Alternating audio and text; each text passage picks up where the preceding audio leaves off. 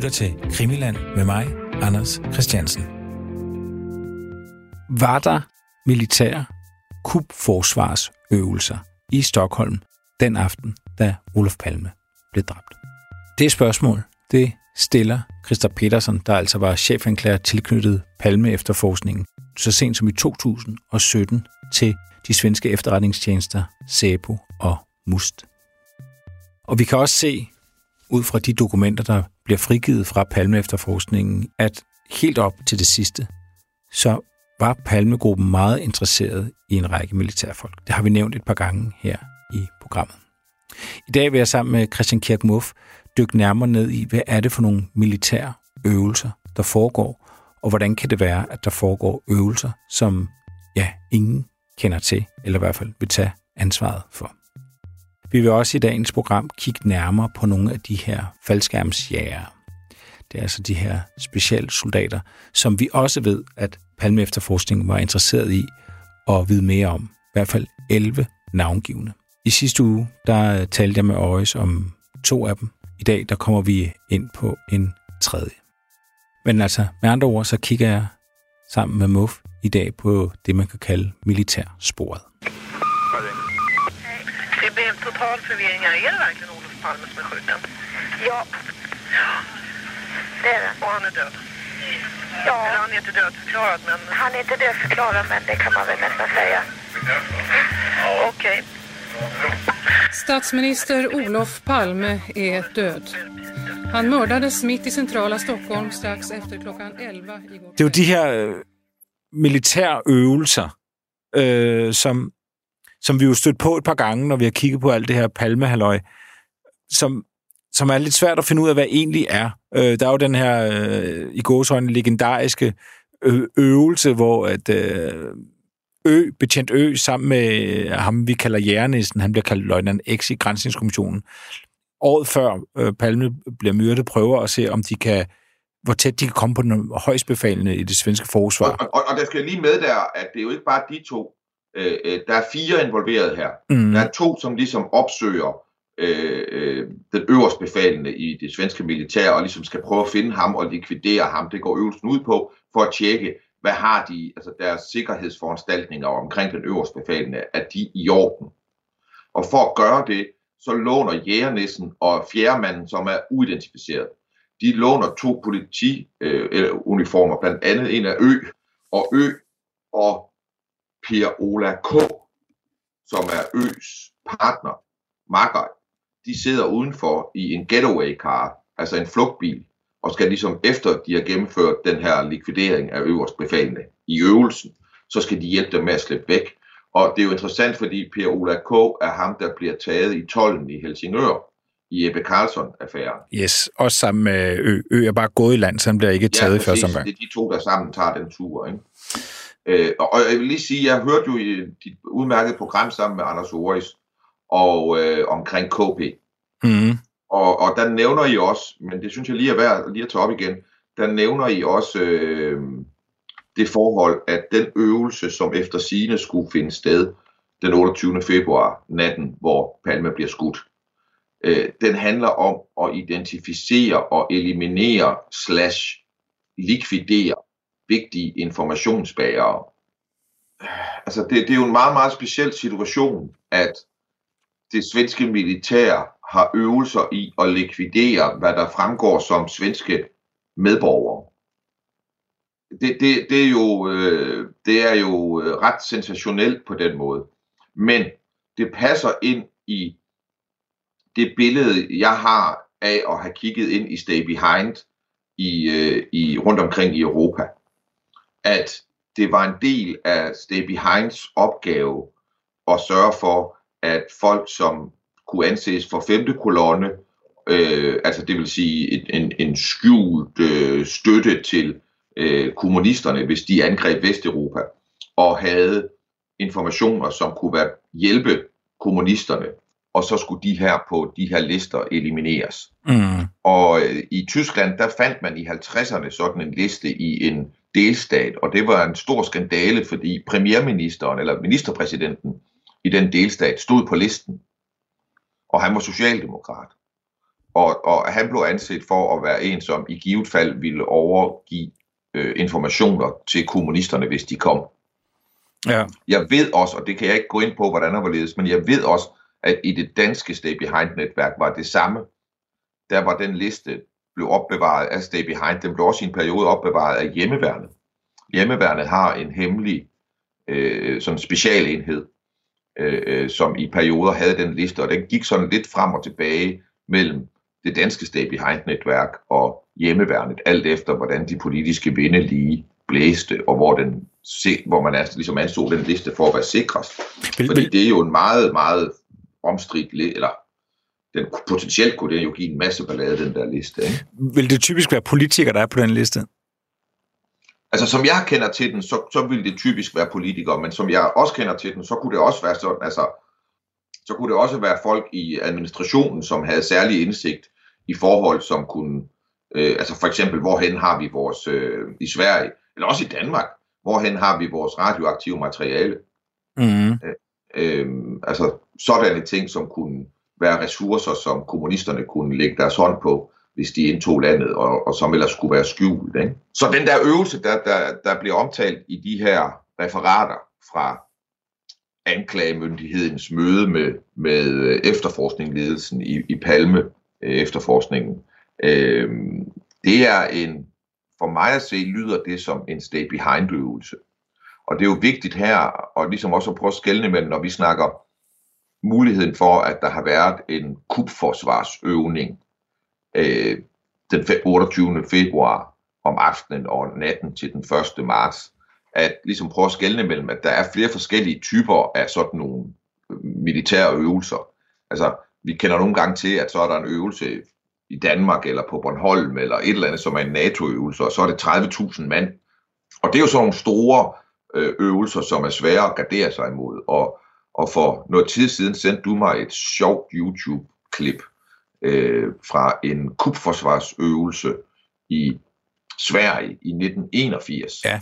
Hvor øh, en søndag, tror jeg det er, at øh, den indre by i Stockholm simpelthen bliver en krigszone. Ja. Øh, og det er, en, det er en meget interessant video, der ligger på YouTube, og jeg håber, du får mulighed for lige at spille bare lidt, lidt af, det, af lydsiden, ikke? fordi øh, det er altså med tanks og hele lortet, de, øh, de ligesom kører rundt ind i indre by, og har et scenarie, der hedder, at fremmede styrker har indtaget øh, centrale dele af Stockholm, og nu skal hjemmeværnet og hæren ligesom genindtage de her centrale dele. Ikke? Ja.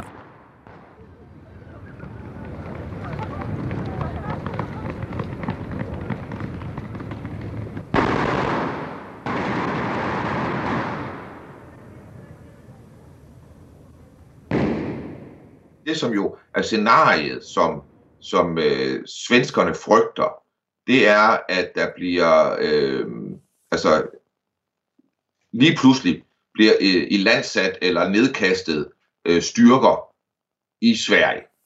Sådan at de bliver udsat for et overraskelsesangreb, hvor der lige pludselig, de snakker meget om, at øh, de frygter spetsnaz-styrker, altså specialstyrker fra, øh, fra Sovjetunionen, som vil blive kastet ned med faldskærm øh, og indtage for eksempel Rosenbad, altså regeringskanseliet i Stockholm.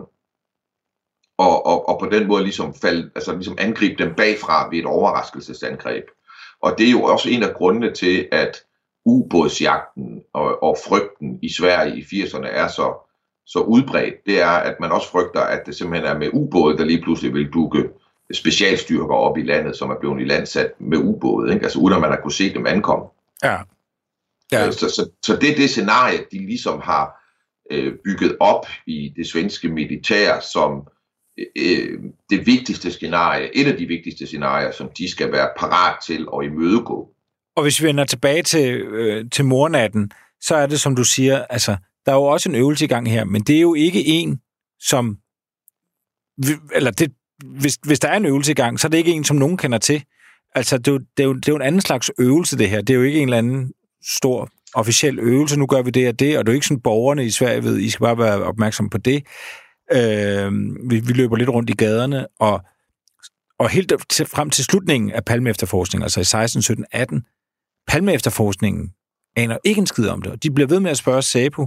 Øh, Christa Petersen skriver til Sabo, foregik der en øh, kubforsvarsøvelse eller en, noget antisabotagevirksomhed øh, øvelse i Stockholm på et tidspunkt omkring mordet på Olof Palme.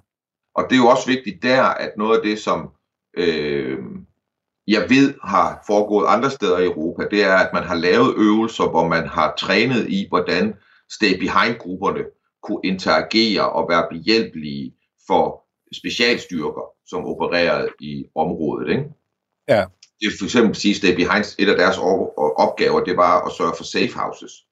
Altså øh, øh, sørge for, at, at der var steder, hvor specialstyrker kunne gemme sig, og hvor de vidste, at de kunne søge øh, skjul og, være, og, og, og, og møde folk, der var lojale og forstod deres situation.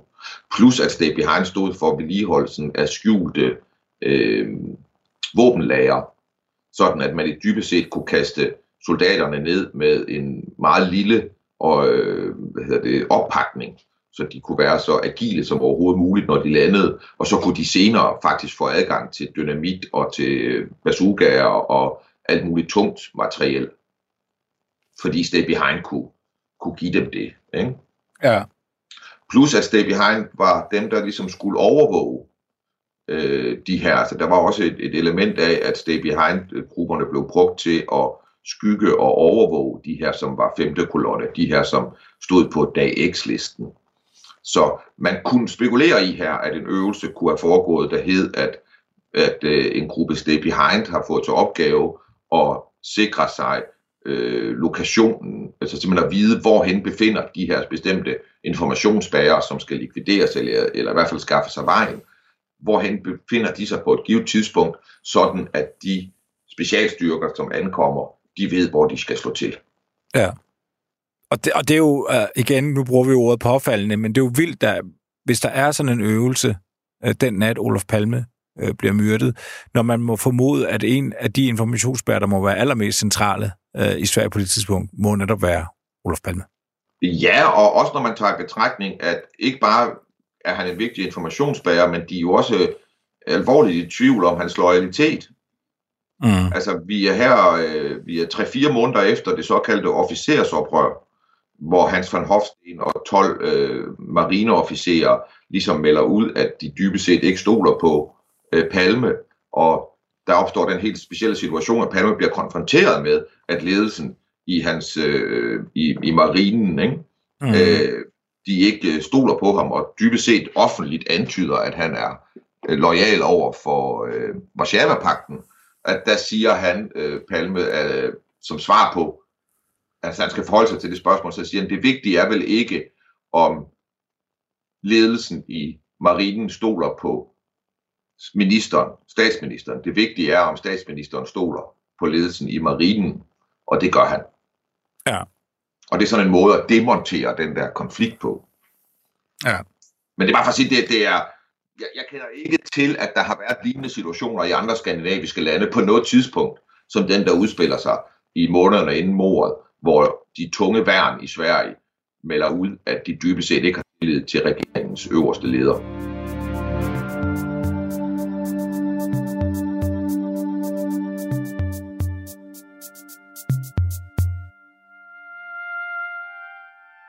Jeg vil godt gennemgå et dokument med dig. Ja, endelig. Det er fordi, øhm, vi har jo nævnt ham, vi kalder ham Løjtnant X, eller vi kalder ham Jægernissen. Og, og han var jo som bekendt med, med, med Ø og to andre på den her øh, øvelse i 85. Og man kan læse om den i øh, Grænsningskommissionen, øh, blandt andet. Bornes har også afdækket det på et tidspunkt. Øh, den her mærkelige øvelse med, at de skulle se, hvor tæt de kunne komme på den højst, øh, højst befalende i det svenske forsvar. Og vi har altid sådan været, det har altid været lidt mystisk med ham jægernissen. Øh, vi, vi har ikke vidst så meget om, hvem han egentlig var. Altså andet, han er løjtnant, og vi ved, at han er faldskærmsjæger. Og vi ved, at han er blevet brugt til sådan en øvelse som den her. Og vi ved, at han er brugt til sådan en øvelse som, som, som den her. Øhm, men, men jeg har fundet et, øh, et vidne, som har talt med Sæpo. Så jeg sidder her med en båndafskrift med en, en samtale mellem en Sæpo-mand og så en, øh, en kaptajn i det svenske forsvar. Øhm, og det er højere, bare hvis man ikke ved det, men det er jo højere end løjtnant. Det er jo et sted mellem major og, og løjtnant, der sidder så kaptajnerne. Og ham er altså kaptajn. Og det, der er interessant ved hans henvendelse, det er ham, der har henvendt sig til, til Sebo, det er, at han har ikke henvendt sig på baggrund af det der kup, altså omtalen af øh, det her, øh, den her øvelse i 85. Han har henvendt sig på baggrund af fantombillederne, der, Oh. der bliver vist i, øh, der blev vist i, i pressen. Så han mener simpelthen, at, at der er lighed mellem det her, som bliver konstrueret af vidnerne, og så Løjtnant X's udseende. Jeg bliver nødt til at reagere på de her såkaldte fantombilleder. Jeg bliver nødt til at sige noget, siger han. Jeg kan, jeg kan ikke, jeg kan ikke, og det er 87, så det, det er et år efter, man siger, jeg kan ikke, jeg kan ikke gå med det mere. Han siger, at øh, han beskriver som øh, manden som mellem 1,85 og 1,88. Han har sort hår, og han ser sådan lidt sydlandsk ud, og har mørke øh, skæggestuber, og så har han brede skuldre og smalle hofter. Og så siger han, den mand, jeg tænker på, er Sveriges øh, farligste våben, eller dygtigste våben. Der er igen alle de her overstregninger, så der kommer en masse huller, hver gang der er noget spændende. Og han siger, han hedder, og så er der overstreget. Hvor er han? Ja, han arbejder på, og så er der overstreget. Men vi ved, at det er øh, Løjtnant X. Han siger så, at han øh, altid går rundt skarplat. Han har en, øh, en virksomhed, der er omgivet med en masse hemmelighedskrammerier. Øh, men 250 af årets dage er jeg ret sikker på, at han går rundt med en øh, i pistol. Øh, selv skarplat pistol, også selvom han er civilklædt. Sabo spørger, han tilladelse til det? Ja, det har han. Og det våben, som han, øh, de våben, som han bruger, dem kan I nok ikke finde, for det er forsvarets materielværk, som, øh, som han får det fra. Og de har en del udlandske våben, ligger også på, øh, på lageret, som man kan tage og bruge, så at sige. Ikke? Ja. Øhm, øh, endda en øh, 357 Magnum. Yes, det ved du. Ja, det ved jeg. Så går vi videre, så bladrer jeg igennem en masse, masse sorte sider. Og så øh, finder vi frem til, at øh, den her Løjtnant X, han flytter så meget rundt, så han kan være svær at finde, men jeg vil godt prøve at hjælpe jer. De skal til en øvelse, øh, som sagt er han kaptajn, den her mand, og han giver Sæbo lov til at, øh, at lytte med, siger det. Jeg ved, vi ved ikke helt omstændighederne, hvordan de skal lytte med, men de siger, må vi, må vi lytte med? Så siger han, det må, det må I gerne. Det er jo sikkert fordi, at når de netop laver de her øvelser, det tror jeg, vi kommer tilbage til, så er der jo alt mulig radiokommunikation og walkie-talkies, der bliver brugt. Ja. Kaptajnen siger, yes, du kan godt øh, hænge på. Øhm, han siger, i så fald får vi hænge på dig en 59'er, så du kommer fra et andet forbund. For så kommer han ikke til at sige noget om, altså, så kommer han ikke til at undre sig over, at der sidder en civil kilde med. Øh, det er ikke noget problem for mig, det skal jeg nok løse. Og så siger Sæbemanden, øh, jeg kommer til at skulle snakke med en del op. Jeg bliver nødt til lige at snakke med sækbiten. Så er der en masse i sort, hvor han øh, fortæller noget, og så siger han så, efter alt det sorte, jeg kan tage fejl, men jeg bliver nødt til at sige det her. Den her gruppe er meget ekstrem. Så siger det, at han har arbejdet på øh, faldskærmsjægerskolen i mange år. Øhm, gjorde han det også i 86? Det her samtalen foregår i 87. Og åh ja, det gjorde han, siger han så. Øh, Jeg tror, han startede i 82 eller 83, måske tidligere. Måske 80, jeg er ikke helt sikker. Og så siger han, og de her, øh, de her gubber, de, øh, de styrer altså med, med ting og sager. Jeg ved ikke helt, hvad det er, men, øh, men de er i en eller anden gruppe. Så siger han, hvordan ved du det? Jo, jeg kender en af farbrødrene, som er med. Og så siger Sabu, i den her loge, nu omtaler det som en loge, yes, hvad kalder du logen? Øh, jeg ved ikke, hvad den har for et navn. Jeg ved bare, at de mødes og har gang i et eller andet. For eksempel, lad os tage den her bog, Anfald mod Sverige. Har du læst den? Så siger manden. nej. Jo, det er en bog, der handler om, at Sovjetunionen kommer og overtager Sverige, blandt andet via dataspionage og bla bla bla, siger han. Den her bog, den uddeles gratis til visse befalingsmænd i flyvevåbnet, som så anses for at være, øh, kan føre den her gode sag videre. Jeg har faktisk selv fået sådan en bog gratis. Den her gruppe holder den til i Stockholm. Ja, men jeg ved meget lidt om det. Hvorfor kalder han ham en farbror? Jamen, hvor, hvorfor han kalder det farbror? Ja, altså det det er jo stay behind-logik. Altså i stay behind er det sådan, at der kalder man hinanden onkler og tanter og fædre og kusiner og sådan noget. Det er simpelthen en del af instruktionerne for at kunne forklare, hvorfor man tilbringer så meget tid sammen. Ja. Altså, hvor, men jeg ved ikke, om det er et svensk vending, du ved. Nej. Om, om, man, om man bare bruger det om en, en, en ældre soldat, eller hvad tænker du? Fordi jeg tænker, du er selvfølgelig en, der er ældre end de her unge gubber, der, der sysler med et eller andet, ikke? Ja. Og så er der nogle, nogle ældre øh, befalingsmænd, der også, øh, som han, om, han kender sig en af farbrødrene. Ja. Det, det, ja. Øh, den her farbror, han er i flyvevåbnet, og jeg oplever ham egentlig som meget sympatisk, men han har øh, ekstrem opfattelse. Altså koldkrigshøge, ikke? ja, præcis. Øh, og så siger Altså, han... og, og bare lige for at forstå, hvad det er. Det er jo sådan nogen, som anser socialdemokrater for at være kommunister i forklædning. Mm, Oftest, ikke? Altså det er sådan noget, hvor du skal ikke på nogen måde have de mindste sympatier for øh, omfordeling af goder, eller øh, at staten skal fylde noget i verden. Så bliver du set som kommunist, og så bliver du så står du på sådan en dag X-liste, ja. for at man ikke kan stole på. ja.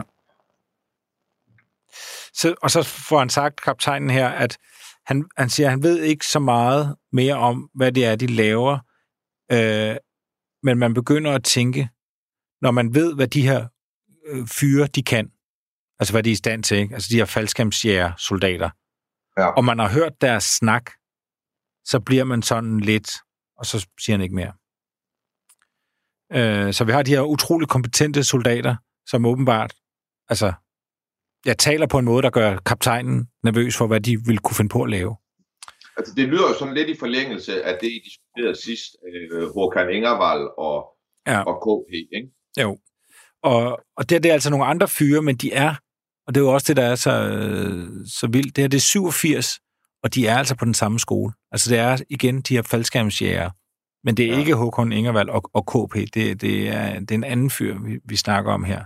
Ja, det er en anden gruppe. Ikke? Ja, ja måske. Ja, det, det, ja, det kan godt være, at de var en del af den gruppe også. Det Ja. ved vi jo ikke. Ja, det ved vi ikke. Øh, og så slutter Sæbomanden af med at sige, øhm, og det, det er jo også et, et, et, et sjovt indblik i, hvad Sæbo egentlig laver. Øhm, jeg bliver nødt til at se, hvad jeg lige kan finde ud af, nu jeg, når jeg er heroppe. Jeg kommer til at gå lidt rundt, og der kommer sikkert til at opstå flere spørgsmål, og så vender jeg tilbage til dig. Og så øh, kaptajnen giver hans øh, nummer til, til Sæbomanden.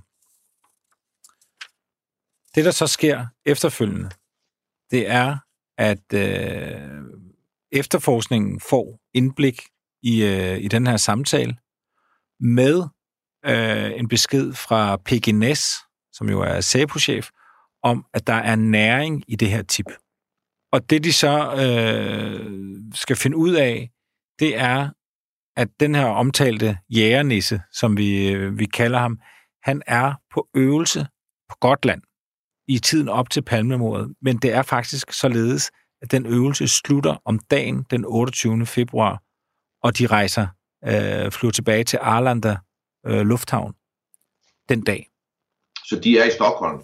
Han kommer til Stockholm, og der er en afhøring, øh, svært overtegnet, men der bliver øh, jægernissen blandt andet spurgt. Øh, vi kan En simpelthen ikke... afhøring, af- en afhøring nu med jægernissen. Ja, men den er, den er meget, meget svær, og den er meget, meget svær at, at læse. Øh, han bekræfter, at han er på øvelse. Vi får ikke at vide, hvornår de lander, og han bliver faktisk spurgt om, ved du, om I beslutter jer for at tage, en, øh, tage ud og gøre en aften ud af det? Altså, tage byen i Stockholm. Og siger han, det mener jeg ikke, at, at vi gjorde.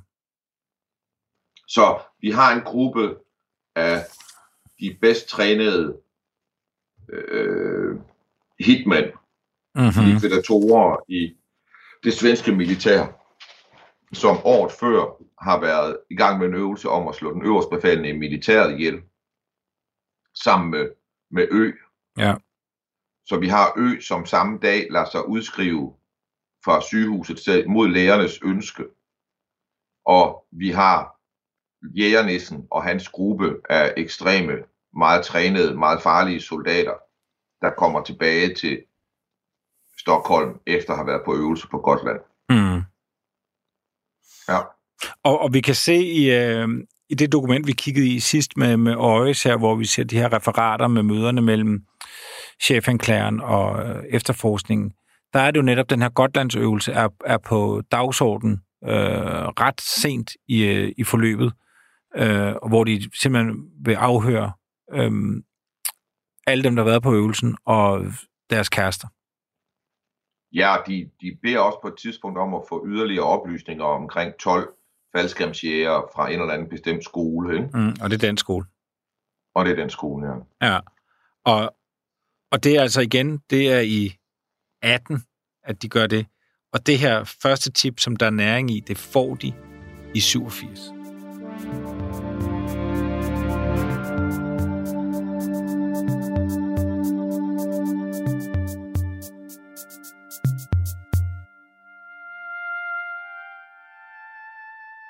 Og altså det, der jo er skørt i det her, det er, at det binder jo så godt sammen med et af de største, øh, en af de største urimeligheder i hele palmemordet for mig, som er alle observationerne af walkie-talkies øh, i tiden op til mordet.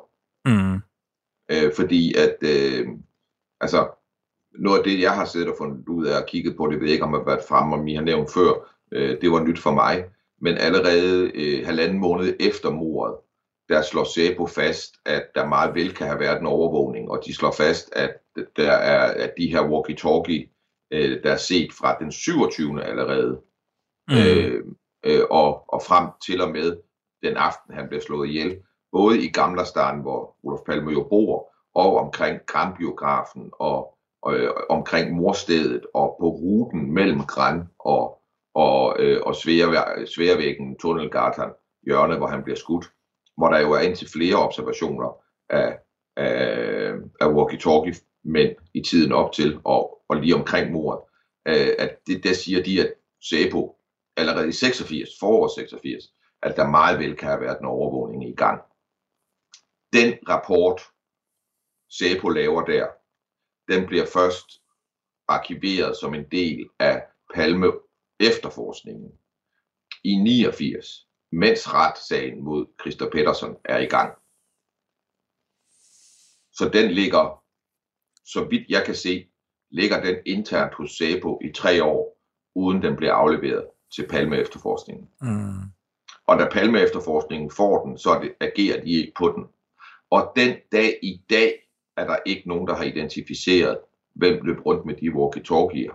Nej. Og det, der jo er mystisk ved det, det var, at hvis det nu var nogen, som løb rundt med de walkie-talkier, fordi de havde det, de godt kunne lide at gå tur med kæresten, og så bruge walkie-talkies til at snakke sammen, for eksempel, øh, øh, hvad hedder det, øh, så var der jo ikke nogen grund til, at de ikke skulle melde sig. Nej. Fortæl Altså, mig lige, hvorfor du nævner det.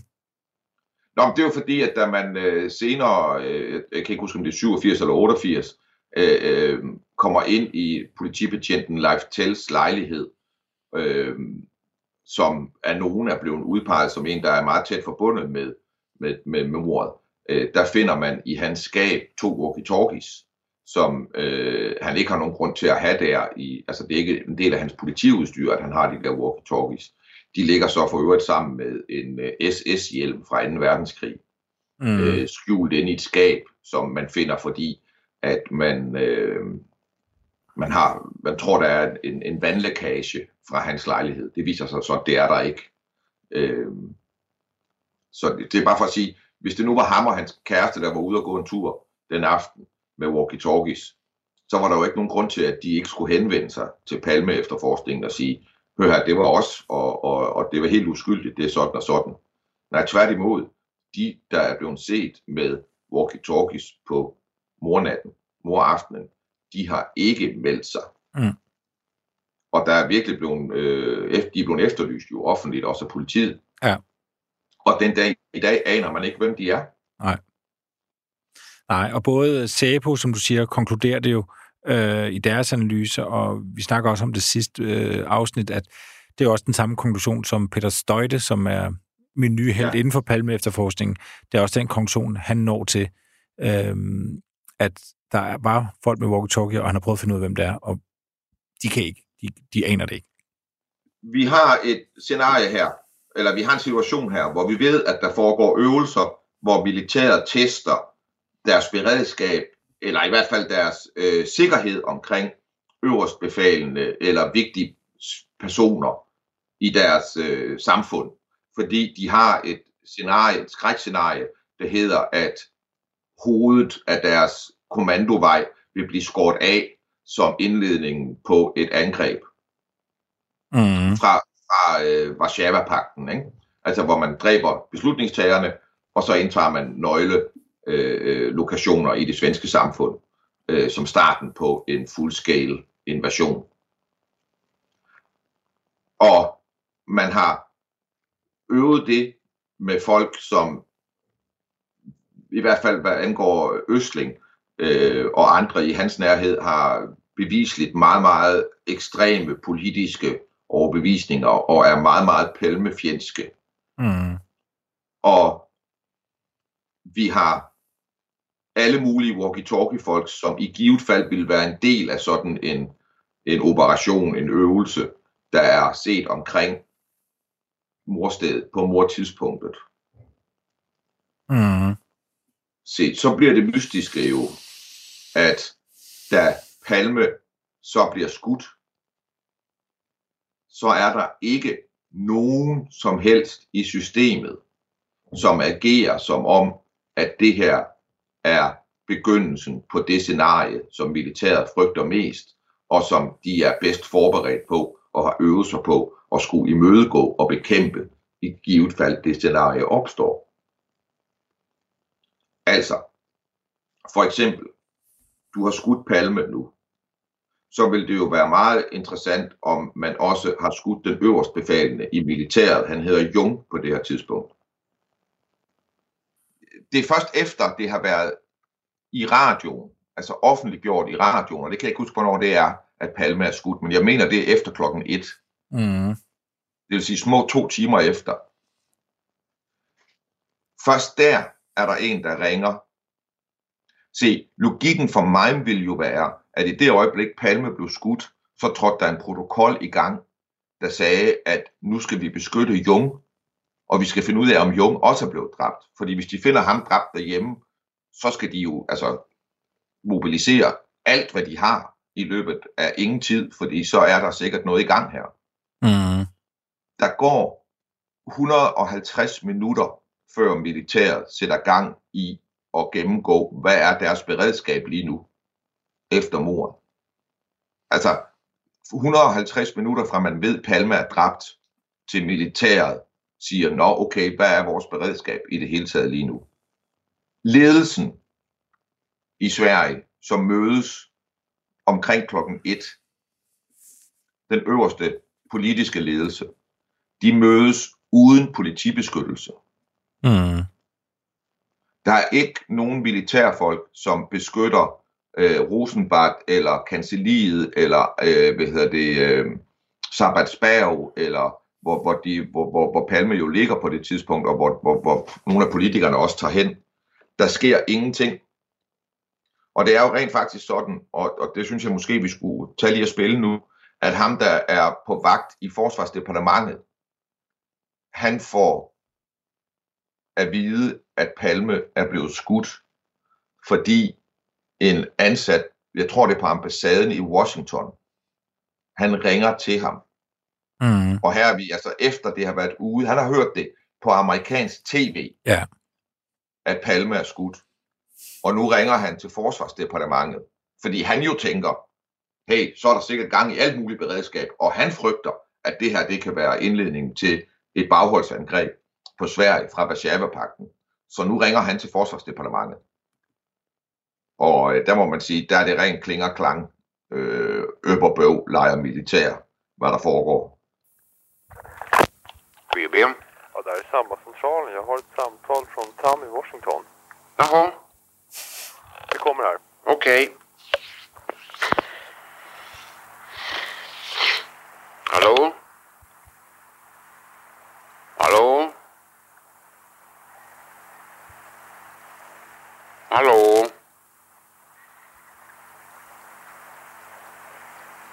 Hallå? Ja, Stenkula. Claes Tam. Ja, jag hör det. Hejsan. Hej du, hur är det?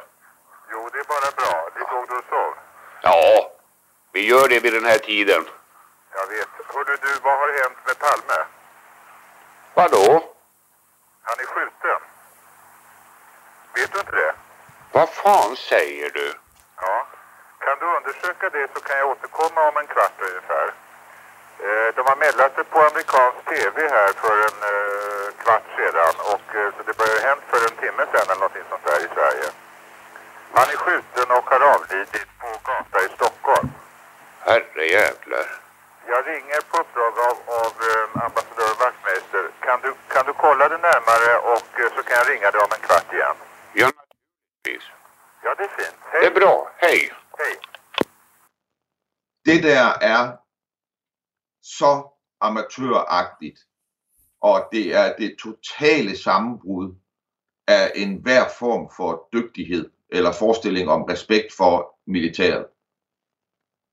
Det her, jeg tror ikke, altså hvis jeg sad på skatteborger i Sverige og tænkte, at jeg betalte for, at de der folk skulle være klar til at forsvare mig, og jeg vidste, at de havde selv opstillet, altså de selv samme folk i forsvaret havde opstillet scenarier for, hvad der skulle kunne ske, som de i givet fald skulle være forberedte på, mm. og skulle kunne altså, være klar til at agere på. Og så sker noget, som falder inden for de rammer, de har forestillet sig. Og så reagerer de så dårligt. Det jeg mener, det er, hvis nu det var to fly, der fløj ind i, øh, i, statsministeriet, to øh, hvad hedder det, rutefly som 9-11 eller et eller andet, så kunne man måske godt sige, okay, her sker noget, som ligger uden for, hvad I havde forestillet jer. Her, ligger, her sker noget, som I ikke har nogen protokoller, I ikke har nogen øh, øh, øh, besluttet øh, reaktionsmønster på. Men det, der sker, er præcis inden for deres reaktionsmønster. Og noget, de skulle have protokoller for. Mm. Og det, jeg har gjort som forberedelse på det i dag, det er lige at prøve at kigge på, hvad siger de forskellige øh, øh, undersøgelser, der har været af, af, af, af palmemordet og, og, og, og, og statens ageren i forbindelse med palmemordet. Blandt andet grænsningskommissionen, den vi har snakket om mest, men der findes andre. Den første, der, der faktisk er i gang, det er noget, der hedder juristkommissionen, som er i gang allerede i 788. Og, og, og det, der er juristkommissionens øh, opgave, det er at kigge på, hvad, øh, altså hvordan reagerer statens myndigheder, og reagerer de ordentligt på det, der foregik. Det er ikke så meget om, om, om øh, efterforskningen er foregået rigtigt, det er mere om staten øh, forskellige institutioner har reageret formålstjenestligt, da det sker det her. Ikke? Og, og, øh, og, og man, de går ikke meget ind på det, øh, det her med, øh, at militæret jo nærmest bogstaveligt talt lå og sov, øh, og, og blev ved med at sove længe efter, øh, at Palme var, var dræbt, og at nyheden var ude i hele verden. Men juristkommissionen skriver om det, at politiledelsen angiveligt omgående mente, at de kunne udelukke, at der var tale om et militærangreb. Og det, nu citerer jeg fra den, og jeg prøver at oversætte til dansk. Det blev fortalt til os, altså juristkommissionen, at politiledelsen havde informationer om bedømninger, altså om øh, analyser, som, havde, som var gjort inden for rammerne af det militære beredskab, at den uden kontakt med forsvarsledelsen var i stand til at udelukke, at attentatet mod statsministeren var et led i et militært angreb, eller burde foranledige, at forsvarsmagten underrettedes og, og, gjorde, øh, og ligesom sat gang i deres protokoller. Vi har ikke haft anledning til at gå ind på nærmere, hvad det er for nogle informationer, som var tilgængelige for politiledelsen, da de tog den beslutning. Det, vi anser det heller ikke for at være særlig frugtbart at prøve at afgøre, hvilke risikobedømmelser, som man i øvrigt burde have gjort, eller hvilke tiltag man skulle have gjort af sikkerheds- eller beskyttelsestiltag øh, øh på det her tidspunkt. På det her punkt, der findes der utvivlsomt masser af rum til forskellige opfattelser. Det er efter vores mening dog svært at forsvare, at regeringskanseliet i Rosenbad ikke engang blev sat under politibevogtning, og at man ikke på et mere konsekvent og rationel måde sørgede for beskyttelse af regeringsledelsen, da de samledes om natten. Og nu spekulerer man, mm. eller nu spekulerer man, nu spekulerer jeg. Mm-hmm. Lad os nu sige, der var en øvelse i gang. Det vil sige, at nogle af dem, som får de her informationer, øh, øh som altså dem, der sidder i, i forskellige, øh, på, i, har vagter forskellige steder, øh, dem, der sidder ved LAC-båndet, dem, der sidder inde ved, ved politiets, øh, øh, hvad hedder det, hvad, hvad kalder man det, der hvor de sidder og modtager opringninger og, og så videre, ikke? Ja. De har jo helt sikkert protokoller for, hvordan skal de forholde sig, hvis der er noget, der ligner, øh, altså hvis, hvis specielle ting foregår, som kan være forbundet med et angreb. Øh, hvis der er en kubøvning i gang, så kan deres protokoller være sat ud af spil. Altså, hvis jeg får at vide, at øh, der er en øh, brandalarm i gang på min arbejdsplads, og brandalarmen så går, så reagerer jeg ikke med bål og brand. Så reagerer jeg ved bare at gøre det nødvendige, mm. og gå derhen, hvor jeg nu skal gå hen. Ikke? Fordi jeg ved, at der skal være en brandalarm. Så det kunne måske forklare det.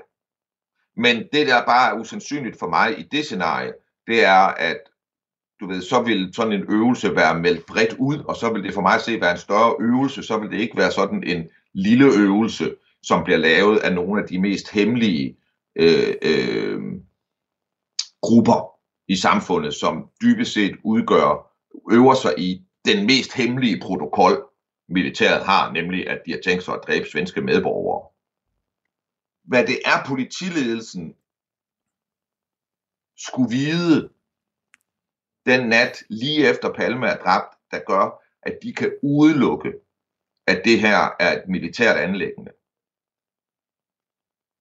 Det er, øh, det er svært at forestille sig, hvad det skulle være.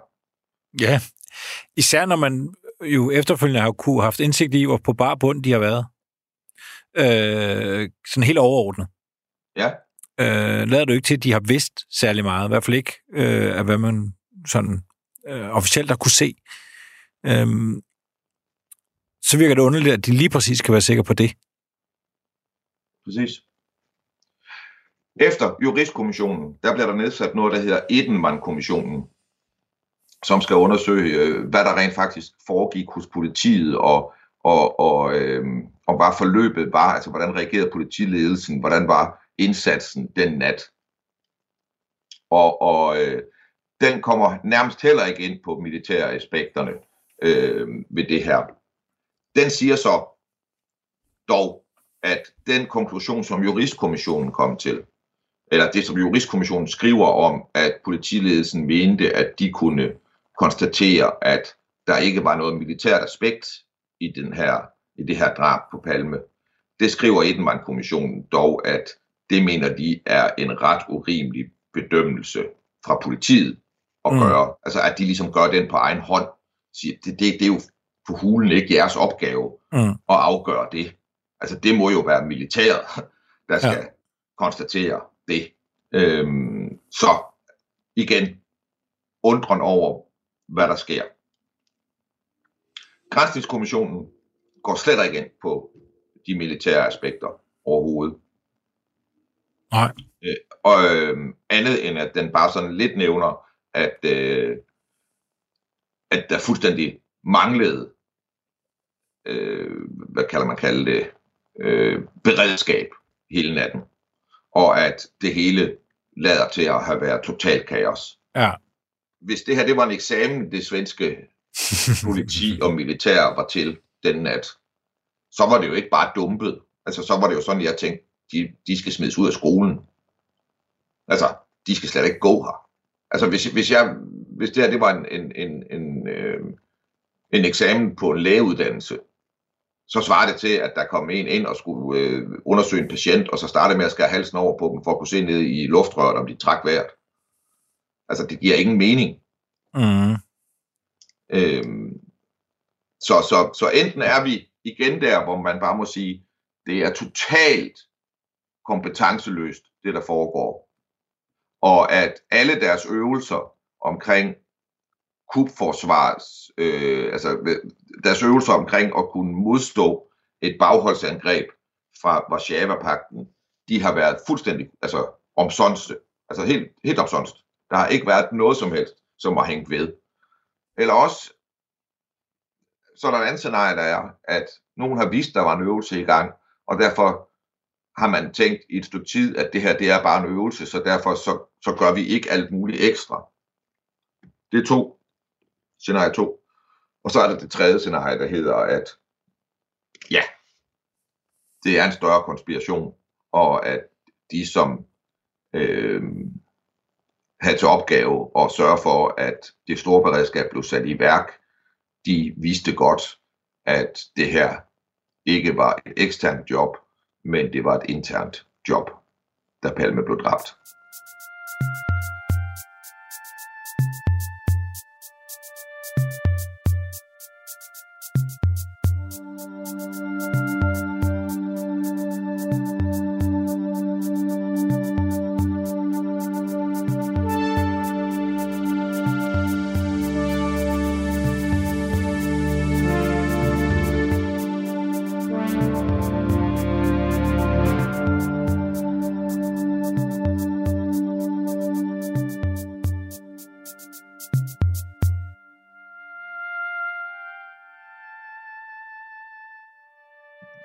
Grund til at tro, at der har været en øvelse i gang.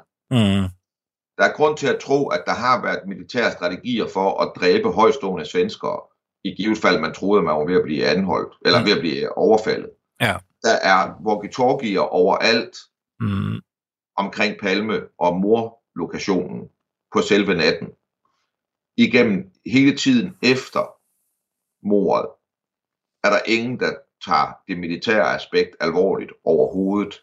Og i frem til nu, 35 år efter, er der stadigvæk ikke nogen, der har identificeret en eneste Mm. af de der bare walkie-talkies. Og der har ikke rigtig været nogen diskussion omkring, hvad laver vores forsvar Mm. i Sverige. Og du, og du nævnte jo selv, altså, nu læste jeg om, om Jernæsen, at der er en kaptajn, der, der taler om, at der er ekstreme grupperinger i, øh, i militæret. Og du nævnte jo også selv den her opstand, der var kort før. Øh, Ja. Altså helt usædvanlig. Ja. Øh, øh, opstand mod Olof Palme øh, fra militæret. Øh, så, så det er underligt, at man ikke har, har kigget på det. Jeg kan da se i Grænsningskommissionen, så skriver de omkring Løjtnant X, at det har været svært at finde et motivbillede. Jamen stop en gang. Altså det er fordi, at i Sverige er, har, du kan ikke i Sverige håndtere, ladet til for mig, at der har været så ekstreme politiske kræfter i nøglepositioner i deres samfund, som har hadet, hadet, hadet Palme og alt, hvad han stod for, og dybest set har anset socialdemokrater for at være i lommen på KGB over en bred kamp. Det er nærmest umuligt for dem at se det i øjnene. Hmm. Altså, i sidste afsnit snakkede I om, om Ingervald og, og, og KP, og det er jo det er 83, hvor de, altså, hvor de snakker om at slå Palme ihjel. Altså, det er jo, det der er også bemærkelsesværdigt ved hele det scenarie, det er jo, at ham her KP, han mener, at han sådan uden videre kan begynde at tale med Ingervald omkring at slå statsministeren ihjel, uden de kender hinanden. Så er det, jeg tænker lidt, okay, jamen, så er du jo i en kultur, og i et netværk, hvor du ligesom tager for givet, at det er vi alle sammen enige om, at det var det bedste, der kunne ske i verden, det var, at Palme han forsvandt. Det, det, det, mener, det er jo en stor frihed at tage sig og, og, og begynde at tale om at slå en statsminister ihjel. Hvad mindre du er helt tryg ved, at det er vi alle sammen enige om, at det bør ske. Det er ret utrygt faktisk, ikke? Jo. Altså også bare, altså vi kunne jo overføre det til Danmark øh, for halvandet år siden, øh, at der findes et udvalg i Folketinget, hvor øh, nogle udvalgte politikere bliver informeret om efterretningstjenesternes øh, sikkerhedsvurdering af Danmark. Og der blev der advaret om, at, øh, at der var rigtig mange øh, nazistiske tendenser i det danske forsvar. Mm. Altså, i Tyskland har du måttet nedlægge en bataljon og en specialstyrke, fordi at de var inficeret af nazister. Øh, altså, det er jo, hvad man kan kalde ekstreme holdninger, håber jeg, de fleste er enige om. Øh, så det, det er bare for at sige, du ved, vi, vi er i nogle miljøer, hvor sådan noget her øh, meget vel kan tage rod, og hvor det er meget, meget svært at ja, gøre noget ved. Ja. Og måske er palmemordet et eksempel på, at det kan være meget, meget farligt at, at, at have i gang. Det jeg jo også synes er fuldstændig udklaldet i alt det her, det er, at Palme efterforskningen så tydeligvis ikke kan få adgang til de her ting. Mm. Altså, det, det, det bliver bare ved med at være et, øh, mig en gåde, at man også fra politisk side acceptere den her situation. Altså, jeg så sådan nogle udtalelser fra blandt andet justitsministeren øh, i Sverige i 99, da Grænsningskommissionen udkommer, og hvor Grænsningskommissionen siger, at de har ikke fået adgang til Sæbus arkiver, øh, og, og det beklager de i forbindelse med deres arbejde. Og så siger justitsministeren, det forstår jeg ikke, det er helt uacceptabelt osv., men hun accepterer det samtidig. Mm. Det er ikke sådan, hun siger, nu vil jeg have, at der er en gruppe, der fortsætter, og så kommer til bund til det her. Så hun siger, det er helt uacceptabelt. Det er mig, der har den øverste myndighed, og det er helt uacceptabelt, men jeg accepterer det. Ja. Vil du høre, hvordan, øh, hvordan Palme efterforskning afslutter London X-historien i 91? De kommer så frem til, at, at han har et alibi.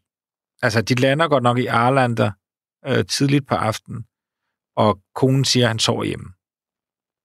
De siger så, at øh, de kan ikke finde noget motiv, og så siger de så, at de blandt hans våbentilladelser ikke at kunne finde den rigtige våbentype, men, og nu kommer det helt sindssyge formulering, man kan konstatere, at man ikke har kunne finde et våben i overensstemmelse med det våben, der var brugt. Man kan da ikke udelukke, at han kunne have haft adgang til et andet våben, men det kan man jo sige om enhver.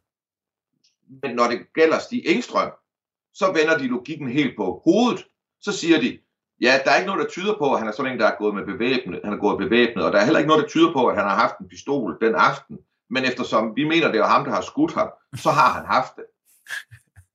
Så, altså, altså, du ved, så, så, så den logik kan vendes 180 grader om, hvis det passer dem. Ja. De, de, siger, de siger til presmødet, Christa Petersen, han siger den her fantastiske sætning, at de ved ikke, om Stenstrøm havde et våben, men de går ud fra, at han havde med tanke på, hvad der skete senere. Ja, præcis. Det er fandme en vild logik. Løjtnant X, som øh, vi har talt om her, han selv er stået frem i medierne i slutningen af 80'erne, hvor han fuldstændig tager afstand fra, at han har noget kendskab til palmemordet, men han føler sig faktisk så generet af rygterne, at det går ham på. Han siger, at han mellemlander i Arlander, men flyver så straks videre til Trollhætten og videre til Karlsborg, hvor han altså bor. Men ikke desto mindre, så valgte Palme efterforskningen altså fra 2011 til 2018 at kigge på den her sag igen. Det er svært at se, om de føler, at de nåede til bunds i det, eller om de nåede ind i en blindgyde. Noget kan tyde på det sidste, men det, det er svært at se, fordi de her dokumenter, vi får, er stærkt overstreget. Men vi ved i hvert fald, at Christer Petersen, chefanklageren, til det sidste var enormt frustreret over, at han ikke kunne få basale oplysninger om de her faldskærmsjæger, der havde været på øvelse i Gotland, og, og altså var rejst fra Gotland til Stockholm på selve mordagen.